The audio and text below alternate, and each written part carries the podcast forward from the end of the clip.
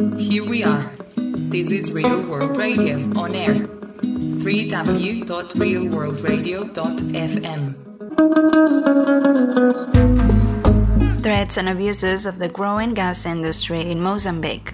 Outcomes of the lobby tour organized in Europe showcase the need for a binding treaty to stop corporate human rights abuses. Mozambique is rapidly becoming one of the liquefied natural gas giants of the world, with little international media coverage, oil and gas monsters such as Exxon, Eni, Chevron, Shell, and BP are rubbing their hands at the million dollar business prospects in this African country. Ongoing projects, while still in their exploration and construction stages, are already displacing local communities and jeopardizing livelihoods, while greenhouse gas emissions are set to grow exponentially in the midst of a climate crisis. Two projects which have already received the necessary permits and funding stand out. Extraction operations are expected to begin in 2022, located in the Rovuma Basin to the north of the country, near the border with Tanzania. One is the Mozambique LNG project, led by US and Anadarko in Concession Area 1. The offshore construction works have not yet started. In May, French corporation Total acquired the Anadarko's African assets and are set to take over the Mozambique project operations at the end of the year. Meanwhile, the Coral South floating LNG project, led by Italian Eni and also US ExxonMobil, has already started offshore construction works in Concession Area 4. The new hydrocarbon business in Mozambique also favors other giants in the sector, including British BP and Royal Dutch Shell, as well as French banks such as BNP Paribas, Societe Generale, and Crédit Agricole, Chinese and Indian state companies, Japanese companies such as Mitsui, and also companies from Korea, among others. Activist Ilham Rawoot, member of Justiça Ambiental, Friends of the Earth Mozambique, highlighted in an interview with Real World Radio the current dynamics of the expanding gas sector in Mozambique, including continuous capital injections and different actors who do not take responsibility for the negative impacts they cause. The gas industry is just changing, growing. Like every time you wake up, every morning there's a different contractor that's been signed. There's more money that's come in. Some of the, the big companies that are involved, the main ones are ExxonMobil, Eni, which is the massive Italian giant, Anadarko, the US company, Centrica, which is from the UK, BP is one of the biggest buyers. Like I said, Shell is also one of the biggest buyers. Then uh, quite a few French banks, BNP Paribas, Societe Generale, Crédit Agricole, and then another French bank, Natixis, who's doing, who's arranging for all the French finances, and lots of Chinese companies and a lot of state-owned companies as well from China, uh, Indian state-owned companies as well, quite a few of them.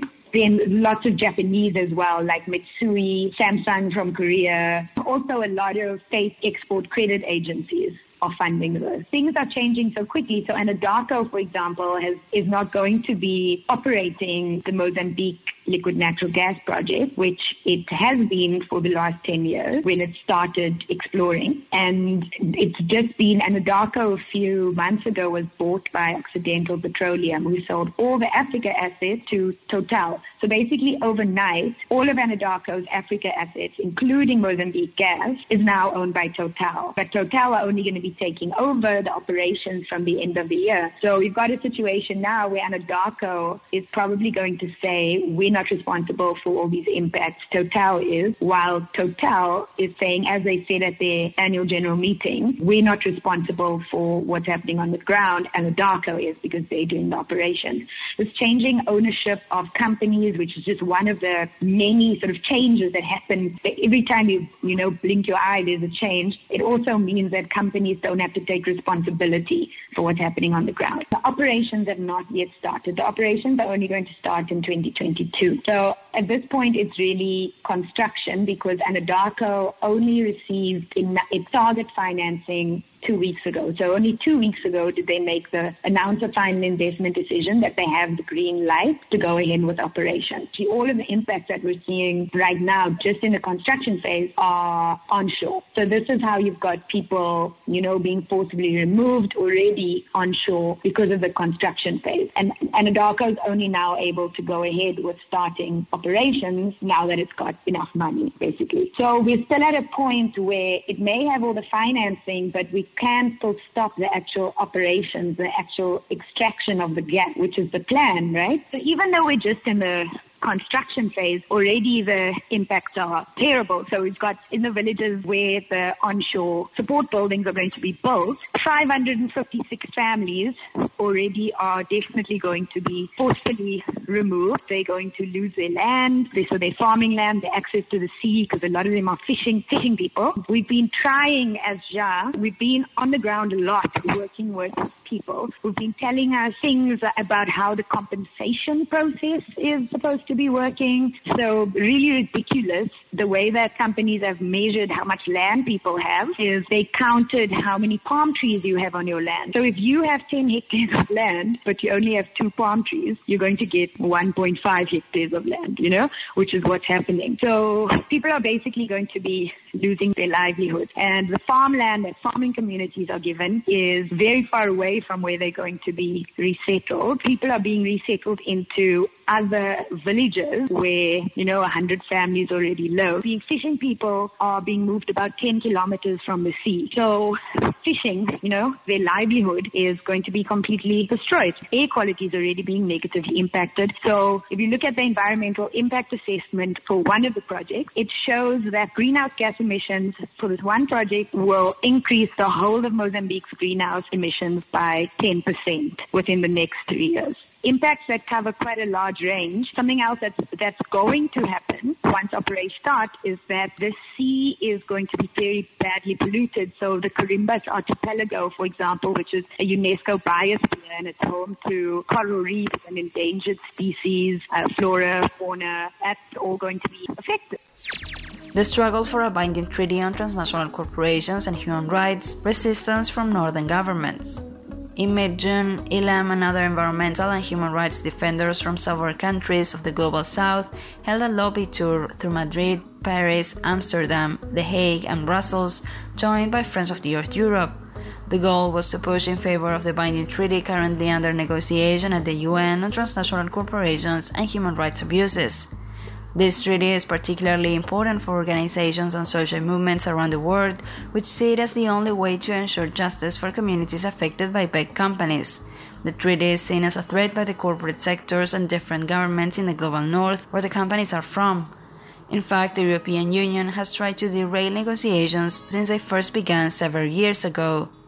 About the lobby tour, Ilham said, in all of these countries, we met with different NGOs and civil society organizations who are working on fossil fuel anti-corporate work as well. And then we also met with ministry and parliamentarians as well. So, and we also went to annual general meetings of some of the big companies that are deeply involved in the gas industry in Mozambique. So the lobby tour kind of, like, you know, it covered a few areas. It was creating new partners and strengthening relationships with current partners and also being able to confront industry. The organizations we met across areas, so some of them, for example, Oxfam and Amnesty, I would be explaining about industry from quite a low base where quite a lot of people hadn't actually been involved or had much knowledge in these organizations about gas in Mozambique because it is, I mean, it's, it's a massive industry, but it is still quite sort of new in the international sphere in a country where, you know, the gas companies not necessarily, gas companies aren't from. So Um, there were some organizations that we explained the entire situation to, and then some who had already been working on fossil fuel companies in African countries. There was a lot of interest, really a lot of interest, a lot of offers from organizations to assist us because so many of the companies actually all of them are based in the global north. European governments often take European organizations a lot more seriously than they do African organizations, you know, unfortunately. In terms of the meetings held in Europe with representatives from the gas industry and governments, Ilham considered them in general quite hostile. Then the meetings with the industry and the government was very, in general, quite hostile. And what I think what I took out of it mostly was that these companies and governments both are either very stupid and oblivious or are very clever with how they hide how much they know.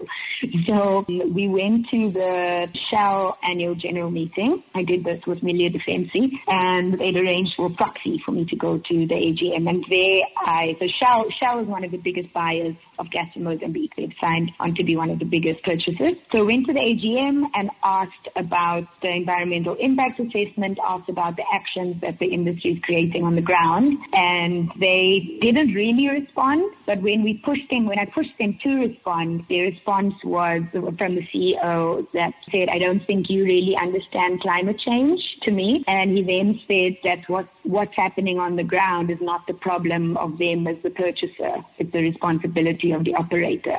So they take absolutely no responsibility for what's happening.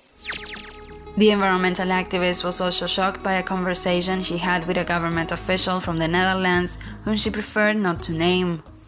This was a really shocking conversation because when we talked about the binding treaty, repeatedly said, but what about China? It's just such a lame excuse. So I said, are, are you basically saying that you're not going to stop peeing in the sandpit because the other bullies are still peeing in the sandpit? He said, well, if we disinvest uh, or we pull out of Mozambique, Chinese companies will still invest in Mozambique. So I said, but how can you tell other companies what to do and other countries what to do if you don't take responsibility yourself.